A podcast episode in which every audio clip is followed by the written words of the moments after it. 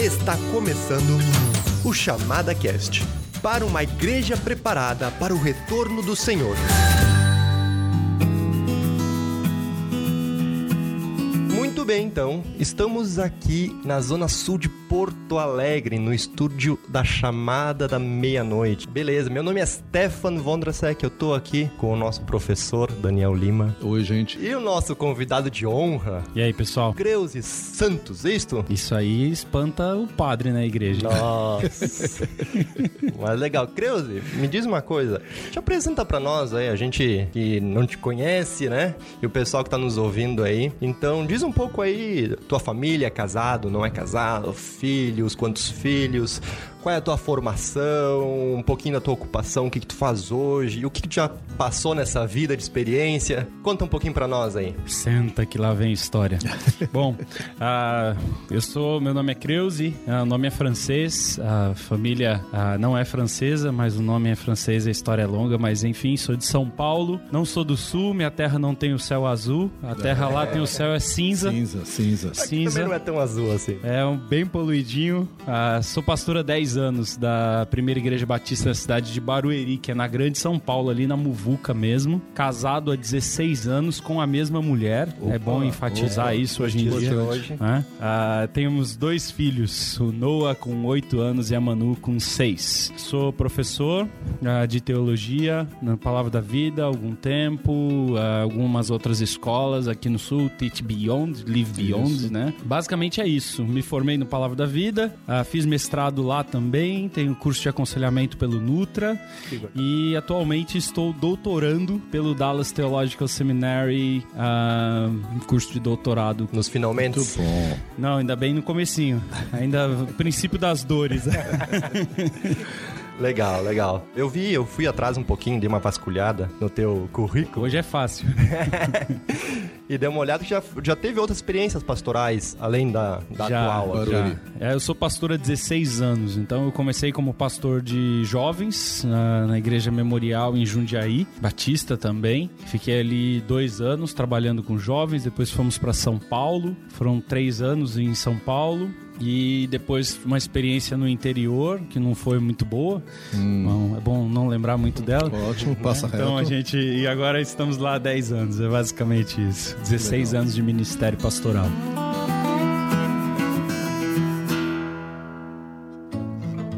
Fique ligado agora nos recados da chamada.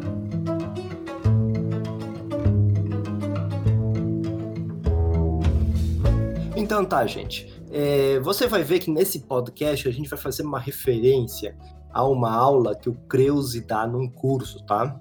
É, essa aula, na verdade, já aconteceu, já ocorreu, ok? Essa aula faz parte de um curso, uma pós-graduação, vamos dizer assim, dirigida aqui pelo Daniel Lima, aqui no espaço da chamada. Então, só para você saber a que está se referindo esse curso. Como esse podcast a gente já gravou faz algum tempo, então, infelizmente, fica essas pendências aí. Então, fica aí o esclarecimento para que tu possa entender o que está acontecendo, ok?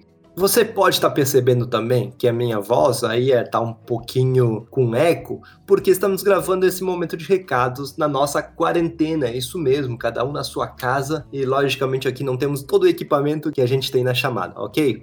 E aproveitando esse momento, a gente, como chamada, quer disponibilizar alguns materiais para que você possa aproveitar para crescer no Senhor e divulgar o evangelho para outras pessoas. E aí eu quero passar para o Seba e o Seba vai nos explicar um pouquinho o que, que a chamada está oferecendo para esse momento. E aí, Seba? E oi, gente, tudo bem? Realmente, estamos muitas pessoas em casa, trabalhando de home office, mas isso também não é motivo para a gente ser antissocial, né? A chamada, então, nesse momento complicado, está distribuindo gratuitamente três livros evangelísticos: eh, O Conheça Jesus e o Destino Final, que tem realmente esse propósito, e o Vida Plena com Jesus, que é mais voltado para as- os recém-convertidos. Então, pessoas que querem aprender um pouco mais sobre a fé cristã, entender um pouco mais essa nova vida que nós temos. Então, esses três livros você pode adquirir gratuitamente, vai ter o, o, o link para baixá-los na descrição do podcast. E também nós temos e-books nesse momento que fica mais difícil de adquirir um livro físico. Então, na sua casa, você pode comprar o e-book e ter ele imediatamente à disposição para leitura. Então todos os e-books da chamada estão por no máximo R$ reais. Uh, alguns estão até mais baratos do que isso. E também queremos anunciar que tem novidades pelo caminho. Nos próximos dias teremos novos e-books à disposição de todos vocês, é, inclusive livros que ainda não saíram uh, fisicamente. Hein? Então vai ser bem interessante você ter primeira mão o livro por e-book. Legal, que massa. Gente, seguindo também essa nossa tendência aí de liberar materiais digitais para que você possa usufruir nesse tempo, semana que vem, na quarta-feira que vem, normalmente a gente não lançaria um podcast, mas a gente quer lançar um podcast especial, falando um pouquinho sobre todo esse momento que a gente está vivendo e o que isso revela sobre a igreja atual, ok? É um chamado também para a gente voltar para a palavra, para a gente refletir um pouquinho sobre o nosso relacionamento com o Senhor. Então tá, Seba, é isso aí? É isso aí. Então vamos direto, então, voltando para o nosso conteúdo de hoje. Creuze, tu veio aqui para o Sul para dar uma matéria no curso de mestrado, é isso, não é? E a matéria pelo que eu tenho nota aqui, é Teologia Bíblica do Antigo Testamento. Primeiro tem, vai ter um segundo também. É isso? Isso, são três módulos. São três né? módulos. Três módulos. Três o módulo atual é Pentateuco, né? Os cinco primeiros livros da Legal. Bíblia aí. Gênesis, Êxodo, Levítico, Números e Deuteronômio. É, pro, pro nosso mestrado, Stefan, foi muito legal o, o Creus ter aceitado, porque a gente queria alguém que pudesse olhar o texto e retirar do texto aqueles princípios que afetam a gente, né? Então a gente está muito animado com isso. Estamos bacana, com altas expectativas bacana. pela graça de Deus. É, somente. e ele então propôs que a gente dividisse em três matérias, pegando o Pentateuco, isolando e olhando com calma esse, esse conteúdo. Legal. É isso aí. Creuze, é, explica um pouquinho para nós aí, dá um, uma espécie de um spoiler aí qual vai ser a, a, temática? Claro que é Pentateuco, mas dentro de Pentateuco, assim, o que que tu vai propor para os alunos do mestrado? Ok, basicamente a gente não vai estudar livro por livro e capítulo por capítulo, óbvio, senão a gente precisaria de um mestrado inteiro um só para isso. Claro, claro, claro. Né? Não tem como a gente olhar isso tudo. Então, minha ideia é dar para os alunos as ferramentas hermenêuticas de interpretação do Antigo Testamento. Dar para eles um pouco também do panorama cultural, social do Antigo Testamento e, e tentar fazer com que eles comecem a eles próprios entendendo o panorama, entendendo o texto, entendendo o, local onde o texto está, eles próprios conseguirem extrair a teologia do texto. Então a ideia é não ensinar simplesmente a teologia, mas fazer com que eles pensem teologia e consigam formular na sua leitura devocional, nas suas preparações de aula, nos seus estudos bíblicos, entender a teologia, como funciona a teologia bíblica do Antigo Testamento. Legal. Se a gente fosse judeu, nossa, a relevância do Pentateuco e de todo o Antigo Testamento era escancarado, né? Porque ali estão toda a lei, né? Os patriarcas e tudo uhum. mais. Mas se a gente pensando nós como cristãos na atualidade, né, já na, na, época da graça, vamos dizer assim, qual seria a relevância de um estudo, de um estudo aprofundado do Pentateuco? Por que que isso vale para minha vida, vamos dizer, em modos bem práticos? E okay. deixa, eu, deixa eu entrar nessa também. Não só o fato de nós sermos, na nossa grande maioria, gentios na época da graça, mas século XXI, uma verdade fluida, uma cultura que não tem muito apego à verdade, a dados concretos. Acho que a pergunta cabe muito bem. Por que, que é importante para um cristão, seguidor de Jesus, e lá atrás, tá, eu sei que tem várias histórias legais, edificantes e tal, mas tu fala de escavar e tirar princípios. Eu, eu queria te ouvir um pouquinho sobre isso. Eu acho bem interessante. Eu estava pensando nisso essa semana no nosso grupo pequeno lá na igreja, da importância da solidez da crença, da fé, hum, hum. Do, de um Deus que é sólido. Eu acho que a principal busca da teologia, o curso começa com essa palavra, teologia, uhum. é o estudo de Deus. É, é, o estudo do entendimento de quem Deus é. E eu tenho pensado muito nesse sentido de que nós vivemos nessa sociedade líquida em que as coisas mudam continuamente. Você troca de celular a cada semestre, você uhum. muda de moda de roupa a cada virada de estação, você tem um mundo em contínuo mudança e, e há nesse homem moderno uma busca por sempre o novo é melhor do que o antigo. Sim, sim. Só que esse, esse tipo de busca gera um vazio existencial tremendo. Sim. Porque você nunca está feliz com o presente a, a, tua expectativa sempre é o futuro e a tua busca é sempre pelo novo e o mais novo e o mais novo e o mais novo e sempre vai ter um mais novo, então você não se apega ao que você tem hoje, não se alegra com o que você tem hoje porque você quer sempre o novo. E aí isso tem gerado um vazio existencial gigantesco no homem, no ser humano contemporâneo. Uhum. Eu acho que todo mundo na vida já sentiu aquela sensação de estar no meio de uma multidão e achar que está sozinho. Com certeza. Se sentir solitário. E esse sentimento é justamente por causa dessa realidade. Você não se apega às pessoas, você não se apega aos lugares, porque vai mudar. Então, essa uhum. sensação de vazio constante. Quando você olha para as escrituras em busca da teologia, quer dizer, do estudo desse Deus, e você descobre que esse Deus não muda, hum, que é esse é Deus legal. é um é alicerce é sólido, estático, né? E, e, que ele vai permanecer igual eternamente, você tem um porto seguro no uhum. meio desse mar tempestuoso de mudanças uhum. contínuas. Uhum. Então eu, eu acho que, que estudar o Antigo Testamento vai ampliar essa cosmovisão de Deus, uhum. uh, desse Deus que é eternamente o mesmo, e não só entendendo que ele é eternamente o mesmo, mas por que ele é eternamente o mesmo. Uhum, uhum. Porque aí entra um outro conceito que é o conceito de perfeição. Aquilo tá. que é perfeito não precisa de mudança. Porque se mudar, vai ter que ser para pior, ou então não era perfeito. Ou não era perfeito, claro, porque claro, se precisa claro. ser melhorado. Então, uhum. o próprio conceito da divindade gera essa certeza, essa segurança de perfeição. O que dentro de uma sociedade humana em que tudo é subjetivo e relativo, até mesmo a ciência, uhum. os próprios valores científicos mudam, a epistemologia muda, os conceitos mudam, a forma de a metodologia de pesquisa muda. A... está sempre desafiando o que já foi feito antes, né? Porque mudando, o que está feito não é bom ou não é bom o suficiente, pelo menos. Exato. Certo. Não é perfeito, né? Precisa ser sempre aprimorado. Né? Uhum.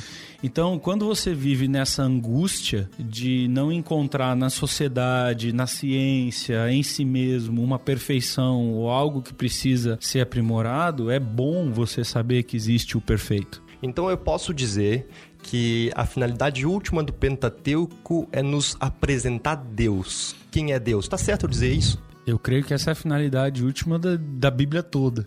E uhum. o Pentateuco, como palavra de Deus, obviamente está incluso nessa ideia. Quando a gente olha para o Pentateuco, a gente está olhando para aquele alicerce primordial em que todo o restante da escritura é fundamentado, inclusive o Novo Testamento. Hum. Então é como se eu tivesse olhando para aqueles princípios mais elementares acerca de quem Deus é e de qual é o seu plano na história da humanidade todo. Ah, eu consigo ver no Pentateuco nem preciso ir muito longe. Nos primeiros cinco capítulos de Gênesis ali, eu já consigo descrever o restante da história humana inteira. Muito legal.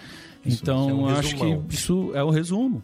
É o resumo da Bíblia. Se você elimina o Pentateuco da Bíblia, você não tem Novo Testamento, você não tem motivo de vinda de Messias, você não precisa de um Salvador. Né? Então, o, o Pentateuco para mim é o alicerce de, de todas as coisas, inclusive a lei. A lei ela tem o propósito de apontar para Cristo. Uhum. Então, se você não tem alguma coisa apontando em direção a Cristo, a grande pergunta é por que, que eu preciso desse Cristo? Uhum. E aí a lei me faz entender claramente por que, que eu preciso desse Cristo, por que, que eu sou incompetente para obedecer à lei e isso gera em mim uma necessidade de Cristo. Então, até em termos filosóficos, éticos, morais, o, o, olhar o Antigo Testamento é fundamental. Deixa eu pular aqui um pouco. A gente ouve falar muito de que não, o Deus do Antigo Testamento ele era cruel, malvado, perseguidor, matava criancinha. E o Deus do Novo Testamento é um Jesus bonzinho, querido, que ama todo mundo e vale tudo. Obviamente não é isso que nós cremos como cristãos, mas como é que tu lida um pouquinho com essa aparente dissonância, assim? Eu acho que isso é um pouco culpa da, dos próprios teólogos. Uhum uh, na formação de conceitos como época da graça, época da lei. Uhum. Tá, Essas tá, divisões, eu acho que elas não existem na, na, na existência de Deus e da própria teologia. Uhum. Uh, então, eu acho que um pouco disso é, é culpa da própria igreja.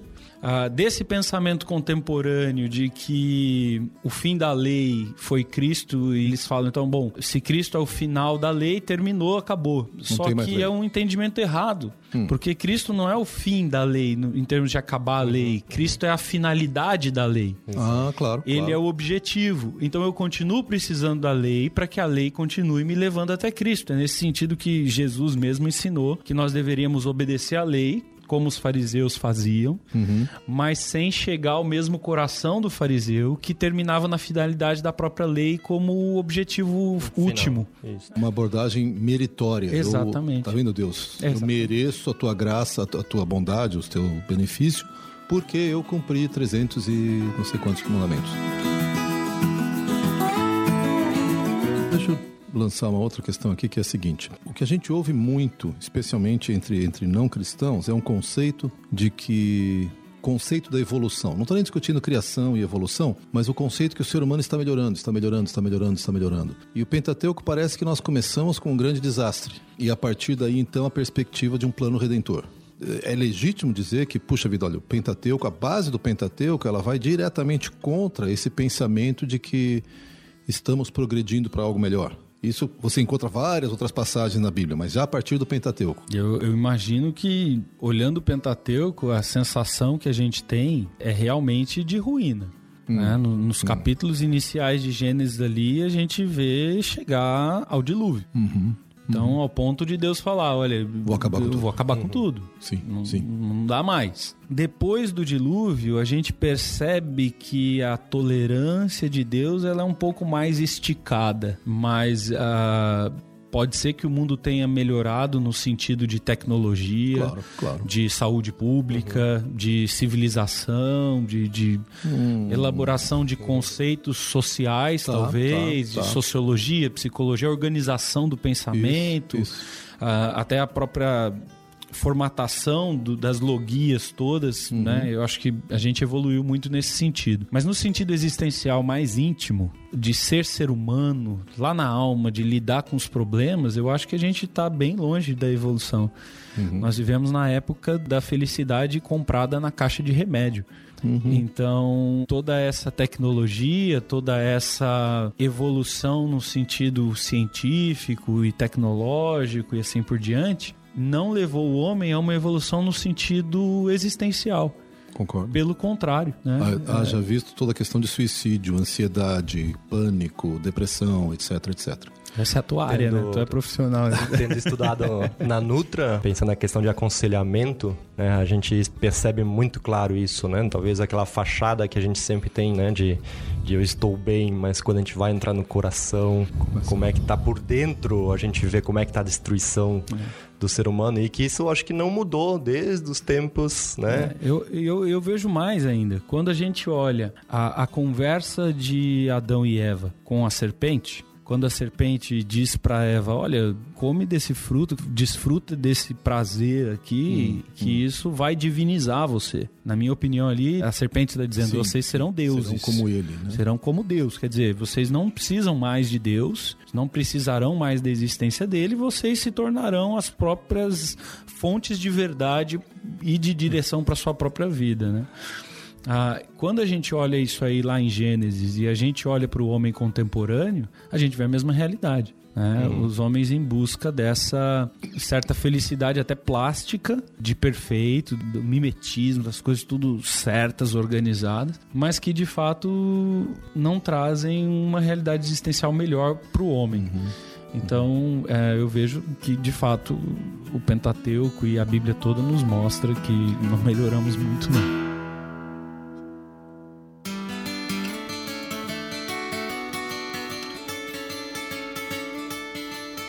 Eu vejo muita gente que, sei lá, o cara se converte ou se interessa por Deus e fala, vou ler a Bíblia, vou começar em Gênesis. A maioria deles não, não termina Levítico. Deuteronômio já complica, os caras param antes. E você comentou em off aqui que você ensinou uma série sobre Levíticos. Cara, aquela infinidade de leis sobre isso, tem uma mancha na pele, se tem pelo na mancha, se não tem pelo fora, se é branco, se é preto. Se... Cara, como é que isso pode ser relevante? Dá uma, dá uma encorajada na gente aqui, vai. é questão de, de loucura isso aí um pouco também, né? Sim, sim. Expor Levítico na igreja. Pois é, essa é, é óbvio, loucura. É, é, é, óbvio que eu não fiz uma exposição versículo por versículo. Claro, não, claro, não claro, tem sentido não um negócio desse. E até a própria estrutura do livro não foi feita, olhando o livro como obra literária, ele não foi feito para ser exposto versículo sim, por versículo. Sim. Eu acho que olhar o Pentateuco Talvez um, um, texto. Eu vou começar por um texto, porque um texto ajuda a gente a entender as coisas. Existe uma ordem lá no Pentateuco dizendo que quando as pessoas vão fazer o número 2, suas necessidades fisiológicas, ah, tá. fetais, dois, tá né? todo, todo israelita tinha que ter uma pá. E ele deveria sair fora do acampamento, cavar um buraco, fazer suas necessidades e tampar esse buraco. A nossa visão contemporânea cientificista e que já tem um conceito de saúde pública por trás, naturalmente tende a olhar para esse texto como um texto que está falando de saúde pública. Claro. Tá claro. falando de um povo, um milhão de pessoas morando no meio do deserto. Ia ser um todo mundo, lixão constante. É, defecando ali. Imagina a situação um que ia ser. Eu vivi um pouco disso numa tribo Yanomami, que eles Sim, fazem no chão nossa. no meio da tribo. Meio né? Da tribo. É um absurdo, é nojento, é mal cheiroso e tal. Mas é interessante porque quando você olha para o texto de Levítico, ele, ele lança um olhar teológico para isso. Ele não fala que é por causa da saúde do povo, ele não fala que é por causa da proteção de bactérias e coisas do tipo. Ele diz assim: Porque eu, Senhor seu Deus, sou um Deus santo, eu habito no meio de vocês e, e a minha santidade implica que vocês sejam um povo limpo. Aí quando eu me deparo com um texto desse, que está dizendo que o negócio não é por causa de saúde pública, que até pode ter desdobramentos para a claro. saúde pública, mas que o negócio tem a ver com a santidade de Deus e que a santidade de Deus exige limpeza, eu tenho um preceito que não é estabelecido só para o povo de Israel. Eu tenho um preceito que é estabelecido para mim hoje. Deus continua sendo santo. A santidade de Deus é imaculada, ela não muda, ela é inalterada. E a santidade de Deus, o fato de eu querer a presença desse Deus que é santo na minha vida, exige de mim higiene pessoal. Olha só. Então eu tenho que escovar o dente, eu tenho que tomar banho todo dia, eu tenho que cortar minha unha, eu tenho que limpar o meu quarto, eu tenho que lavar minha roupa, eu tenho que, mesmo dentro de um contexto contemporâneo, eu não vou ter uma pazinha para ir para o meio do deserto. Claro, não é necessário. Mas eu, por exemplo, tenho que apertar a descarga quando eu uso. Uhum. Então, quando eu, por exemplo, estou na minha casa ensinando meus filhos de, de 6 e 8 anos de idade que eles têm que apertar a descarga quando eles fazem as necessidades dele, eu vou falar isso, que eles vão obedecer o papai, não é porque o papai não gosta do mau cheiro, é porque Deus não gosta do mau cheiro.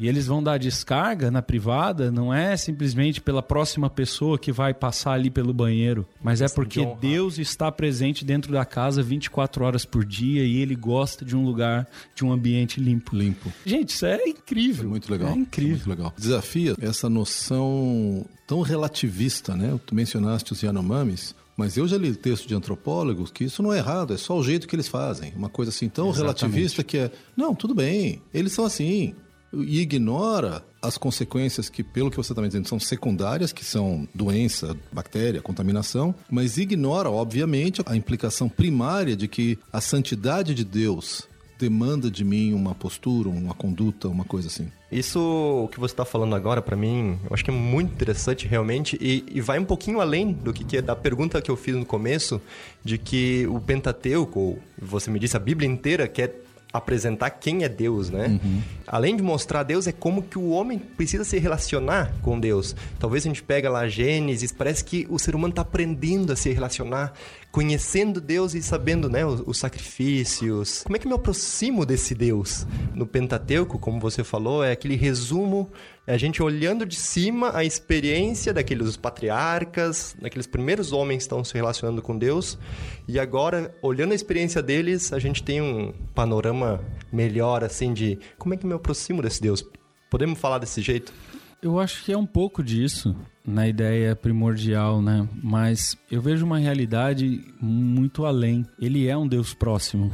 Hum. O nome dele é aquele que é, aquele que está. É, ele é eternamente presente. Uhum. Ele não é o Deus de longe que eu tenho que fazer certos rituais ou cumprir certos paradigmas para aproximá-lo de mim. Não, ele hum. está aqui. Hum. E quando eu obedeço à lei, não é ao obedecer a lei eu estou o trazendo para perto. Sim. Ao obedecer a lei eu estou desfrutando da presença.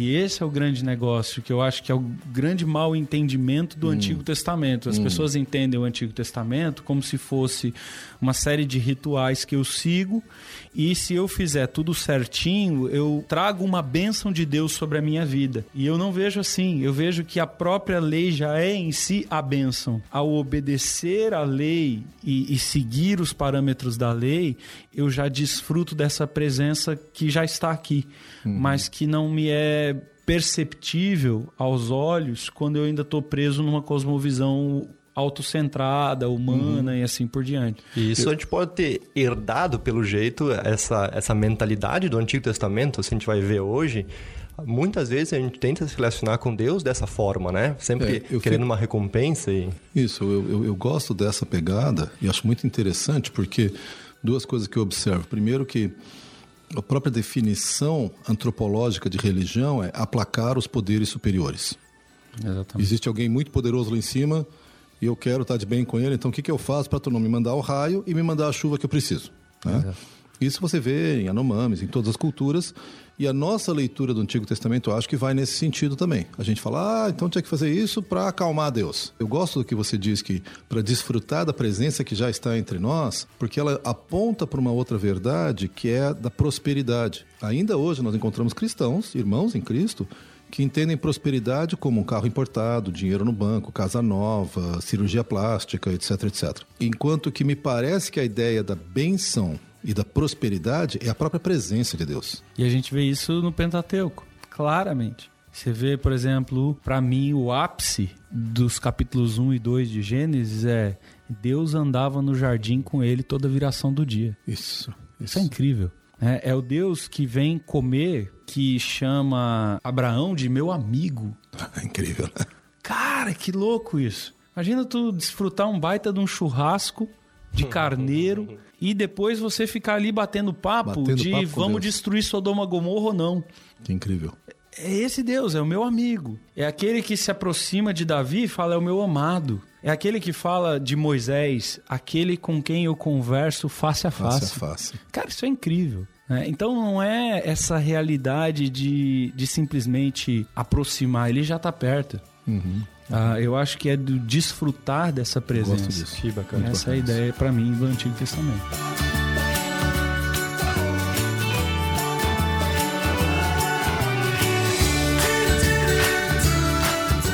Nós temos ouvido, volta e meia, essa ideia dessa releitura do Antigo Testamento que é basicamente a ideia de que eu vou ler para ver o que, que eu tiro do Antigo Testamento. E muitas vezes eu ouço gente. Eu lembro de um caso de um amigo muito querido que não tinham filhos.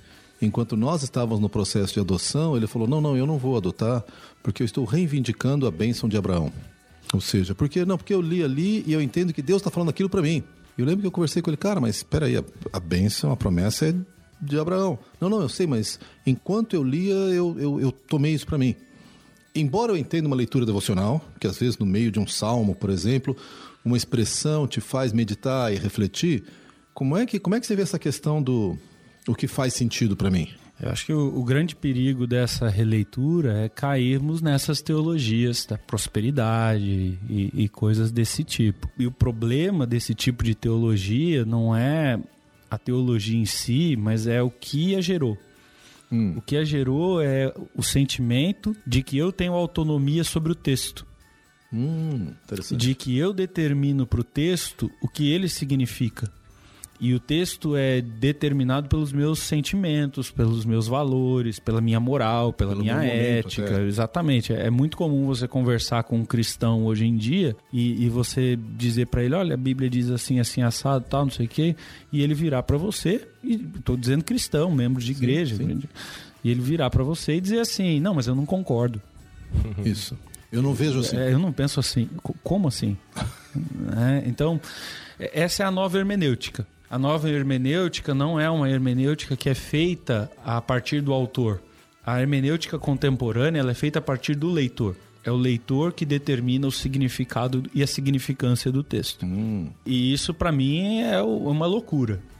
É, até tem um, um, exemplo que contam constantemente aí, não lembro exatamente quem, quem disse, mas diz que o Caetano Veloso fez uma música, um repórter comentou a música, perguntaram pro Caetano o que, que ele achava do comentário do repórter e ele respondeu assim: É, não foi isso que eu pensei, mas a ideia foi boa validando a interpretação contrária ao que ele próprio autor dizia sobre o texto. Uhum. Então, é, esse é bem o que a gente vive nos nossos dias, né? Essa, essa hermenêutica, essa nova hermenêutica que forma essa releitura do texto. Uhum. Eu acho que isso é um absurdo, principalmente porque quando nós pensamos nas escrituras, no texto bíblico, nós pensamos que existe um autor primário, mas existe um autor secundário, hum. que na verdade é Deus. Sim. E o Espírito Santo. E aí nós já estamos falando de inspiração. Sim. O texto é inspirado, não o autor.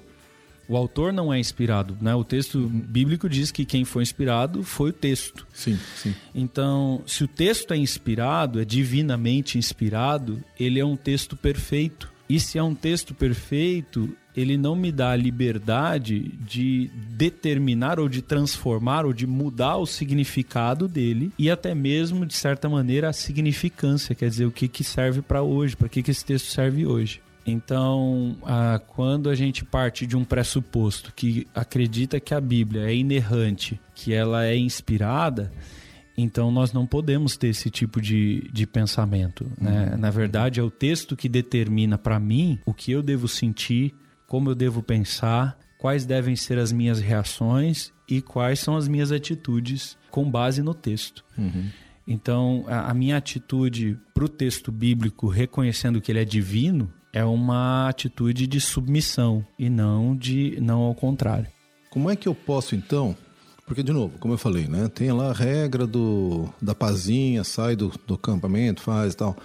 O leitor que não tem uma formação, obviamente tu tem um mestrado, está fazendo agora um doutorado, está ligado nessa área, conhece a, o hebraico. Vamos dizer que eu chego desavisado. Ah, eu amo Jesus, aprendi, me converti, pá, no Antigo Testamento, ouço falar que isso é importante para mim, começo a ler que dicas básicas você tem para mim para que eu, primeiro, não fique botando no texto coisa que o texto não diz? E segundo, para que eu possa tirar algumas aplicações pessoais e, e, possa, de alguma maneira, ser edificado, ser desafiado na minha própria leitura do texto.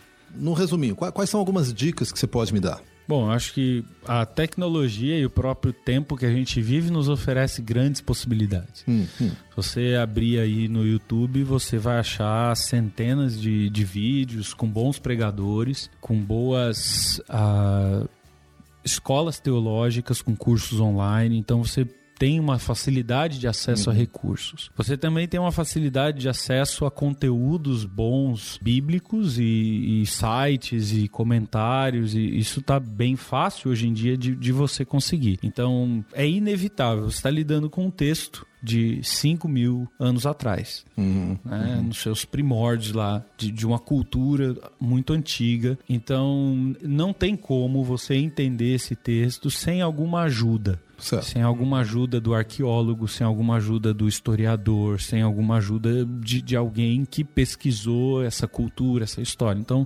usar recursos é fundamental. Tá.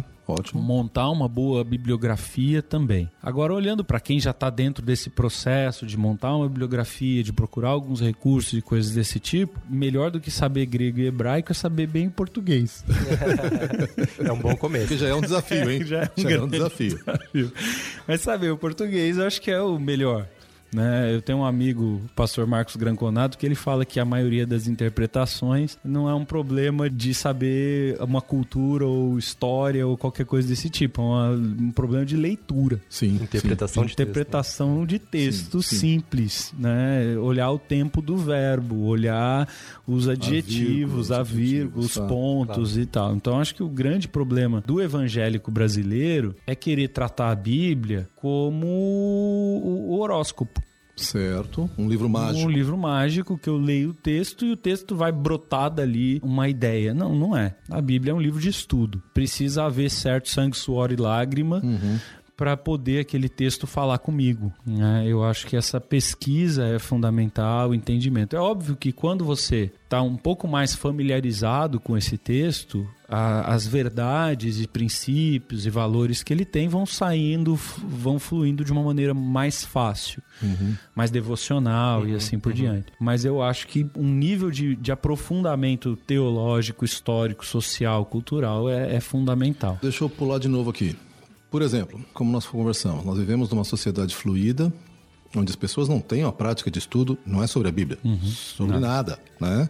Três telas do celular é quase o limite do blog que eu leio, né? É. E aí o cara começa a ler o texto.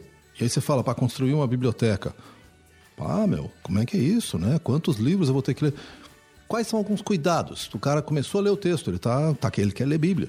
Dicas básicas para o cara poder ler Bíblia e não viajar na maionese. Quando a gente fala de Antigo Testamento, basicamente uhum. é o uhum. nosso tema central, a gente tem que principalmente entender bem o contexto cultural e teológico que aquele texto está inserido. Tá. Olhando para o Antigo Testamento de uma maneira bem resumida, é olhar para as alianças de Deus. Se você entende bem as alianças que Deus fez com o homem, Sinai, a lei, Abraão, a terra e coisas desse tipo, você vai conseguir entender um pouco melhor esse texto. Então, Deixa eu dar um exemplo textual, porque eu acho que com o exemplo, como eu fiz com a pazinha, acho que funciona bem para nossa cabeça. Então, por exemplo, lá a promessa que Deus fez para Abraão, dizendo que daria para ele uma terra. Se eu entendo qual o significado da terra, eu vou entender bem aquele texto. Se eu não uhum. entendo que o significado da terra, eu não vou entender aquele uhum. texto. Tá. Então é óbvio que quando você olha Gênesis, o final do, da história mostra qual é o significado da terra.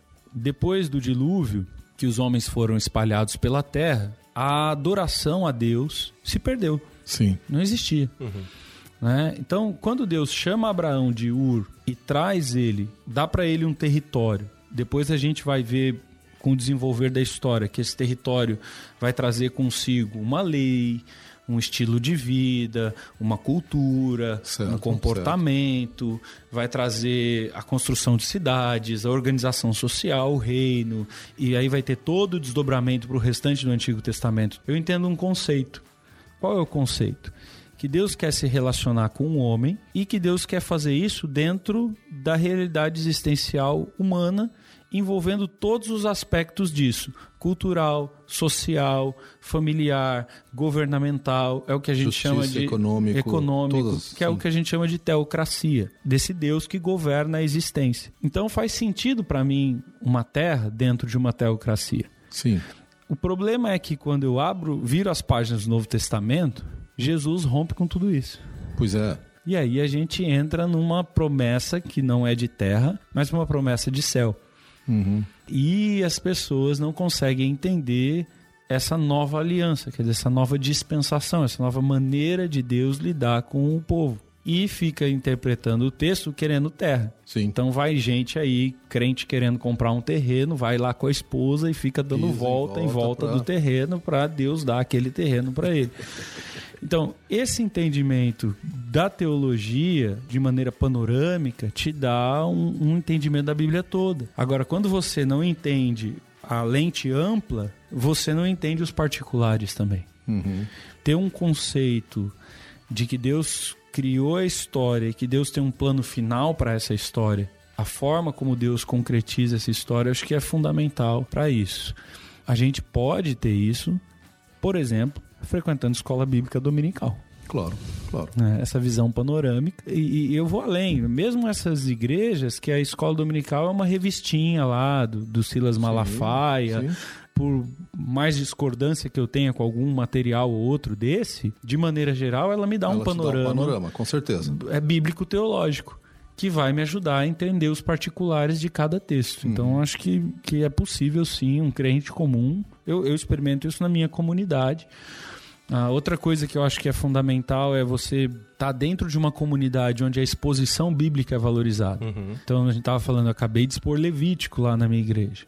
Né? Foram três meses estudando o livro de Levítico. Então, essa visão panorâmica que vem através da exposição do texto bíblico ajuda também em tudo uhum. isso. Aproveitando o gancho que tu fez aí, talvez considerando um pouco a realidade da igreja brasileira como um todo, será que a debilidade que a gente vê ou a superficialidade que a gente vê do entendimento bíblico se dá um pouco ao fato de o ensino não ser dessa forma, de expor a Bíblia um ensino meio místico, talvez, meio mágico, como a gente estava falando.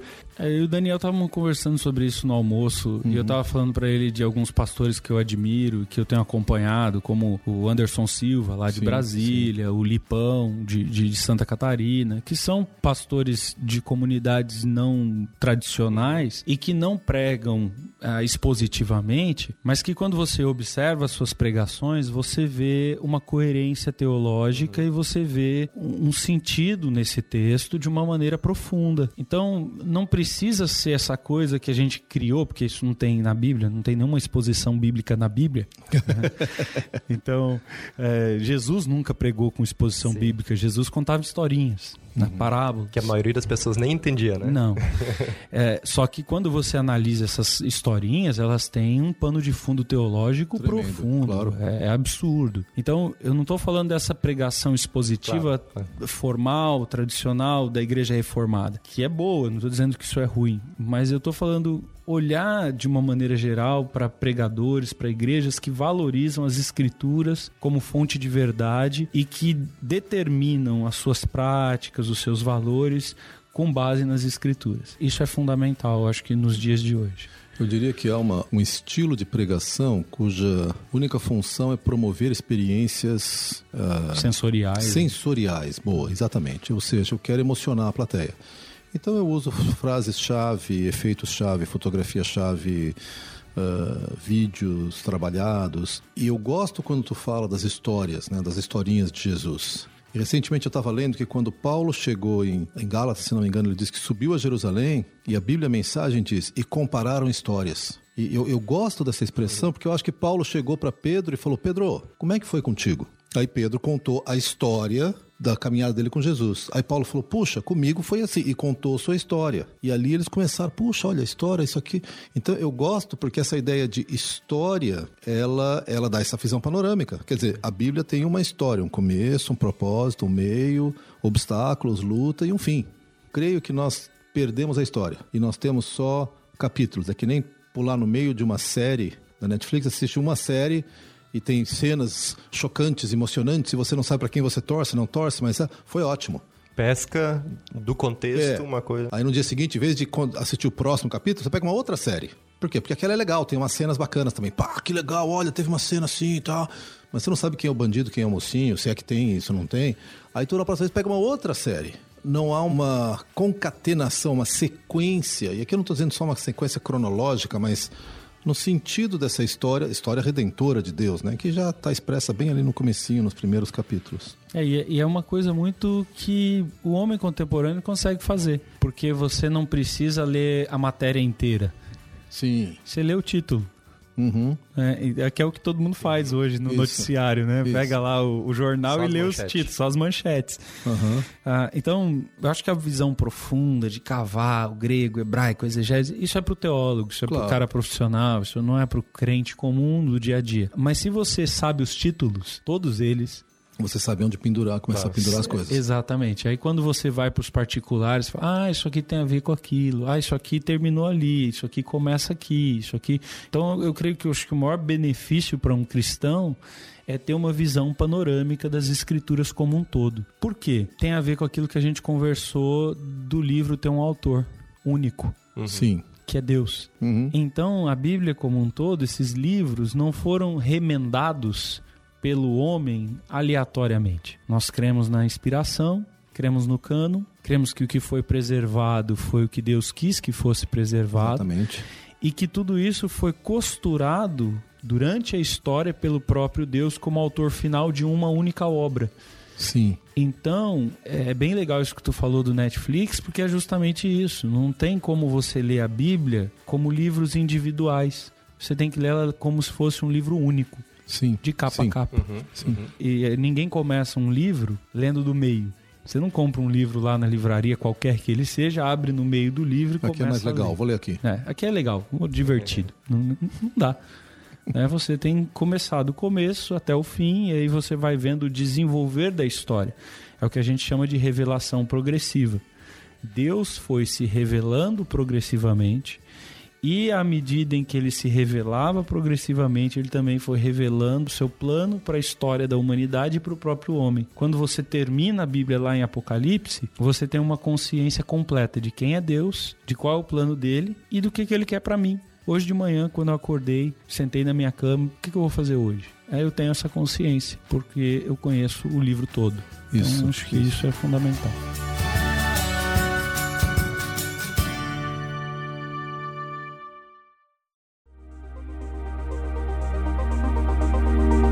Deixa eu lançar aqui, acho que uma que é pura curiosidade, aí tu decide. Pensando em Pentateuco, vai, vamos voltar aqui para os primeiros cinco livros. Tem algumas passagens que para você são mais complicadas de encaixar na história. Tipo, de onde que saiu isso aqui? Ah, Não, não de onde que você saiu, tô falando de origem, mas assim, como é que eu encaixo isso no todo? Eu acho que existe curiosidade. Acho que Tá, tem tá. coisas que vai pra dentro de uma pesquisa que começa com uma curiosidade. Mas eu acho que não no sentido de maneira mais ampla, assim. Não tem nada que pra mim não se encaixe. Não se encaixa, tá bom? É, é óbvio que tem coisas que eu não sei. Claro, não né? entende bem. Porque é óbvio que Deus não revelou tudo. E que quando eu olho pro Pentateuco, eu tenho só uma pequena parte da história. É um resumo. Uhum. E que quando eu vou abrindo outras partes da Bíblia, desdobramentos do que estão ali, isso sim vão me surpreender. Então, talvez eu tenha algumas Uma coisas não sua, entendidas eh, que eu não sei acerca de desdobramentos do Pentateuco. Tá. Por exemplo, ah, ainda que eu seja dispensacionalista, eu tenho que reconhecer que a minha filosofia de hermenêutica dispensacionalista é limitada e tem certos limites em termos de continuidade e descontinuidade. Tá, claro. É, onde continua Israel na igreja, aonde termina. né? Como dispensacionalista, eu parto do pressuposto de que não existe uma relação direta de Israel com a igreja. Israel é Israel, igreja é igreja. As promessas de Israel são para Israel, da igreja para a igreja. Mas ao mesmo tempo, nós estamos aqui falando da lei. E eu sou igreja. Então, essa tensão em continuidades e descontinuidades, acho que é uma tensão de todo teólogo bíblico do Antigo Testamento. Uhum. Você sempre mergulha num mar de o que que isso é pra mim, o que que isso não é pra mim, até onde eu vou com esse texto, até onde esse texto tem a ver com Israel. É uma grande tensão na teologia bíblica. Uhum. Pra mim é a grande, a maior dificuldade e também uma maior motivação de, de continuação da dizer, pesquisa. né? porque essa tensão ela também é criativa. Exato. Ela te faz perguntas que faz com que você retorne com algumas respostas que geram outras perguntas e esse tipo de coisa. Eu acho muito rico isso. Eu acho muito rico quando você vê, por exemplo, homens que nem o Augusto Nicodemos, que é um Sim. homem que eu admiro grandemente, apesar Sim, de termos hermenêuticas completamente Sim. divergentes. Mas esses dias eu vi um vídeo dele muito interessante, ele falando justamente do que nos une. Todos nós cremos numa ressurreição corpórea, todos nós cremos na segunda vinda de Cristo, todos nós cremos da unidade da igreja, todos nós cremos no- na mesma fé e cremos que o crente precisa crer para ser batizado, cremos num batismo único, ainda que o tempo do batismo possa ser diferente para um para outro. Então assim, a gente tem muito mais coisa que nos une Sim. do que nos separa. Então essa tensão também é para mim um desejo de união, Isso. de entender o que que o outro pensa, por que que ele pensa e, e como que eu posso me esforçar para me aproximar dele e também de trazê-lo para perto de mim. Eu lembro Então, de uma frase do Carlos Oswaldo, alguém que é uma referência para muitos de nós, em que ele dizia assim: olha, o dispensacionalismo resolve a maior parte das minhas dúvidas. Ele falou, na minha opinião, mais do que o aliancismo me resolveria. Mas eu devo reconhecer que tem algumas dúvidas que ele não resolve. Porque é um sistema humano tentando entender essa história, não só o que nós já vivemos e já vimos, mas projetando aquilo que nós cremos que vai acontecer e esperamos ansiosamente. Mas eu achei de grande humildade dele, como do Nicodemos, de dizer, olha, Isso aqui explica muita coisa, mas, gente, tem coisa que eu ainda não sei. Eu acho que isso é, traz um sentido de humildade claro, que eu acho importante, certeza. né? Creuze, pra gente, talvez, ir se dirigindo pro final aí. Sim. A gente estava falando antes como é que alguém, talvez não tenha muito conhecimento teológico, está começando talvez na caminhada cristã, poderia desvendar, vamos dizer assim, o, o Antigo Testamento, o Pentateuco. É, o que, que tu nos indicaria de bibliografia?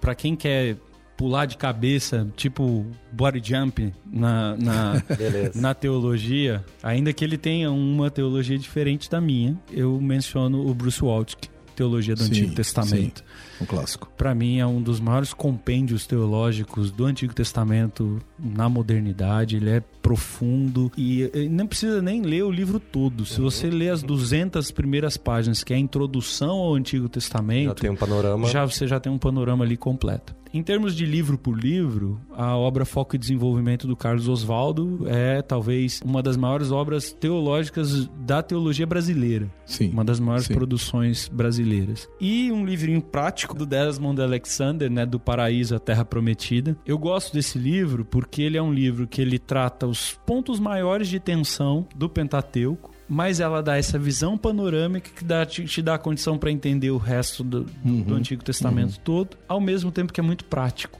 Isso. É um isso livro devocional, um livro uhum. é, que toca a realidade do dia a dia.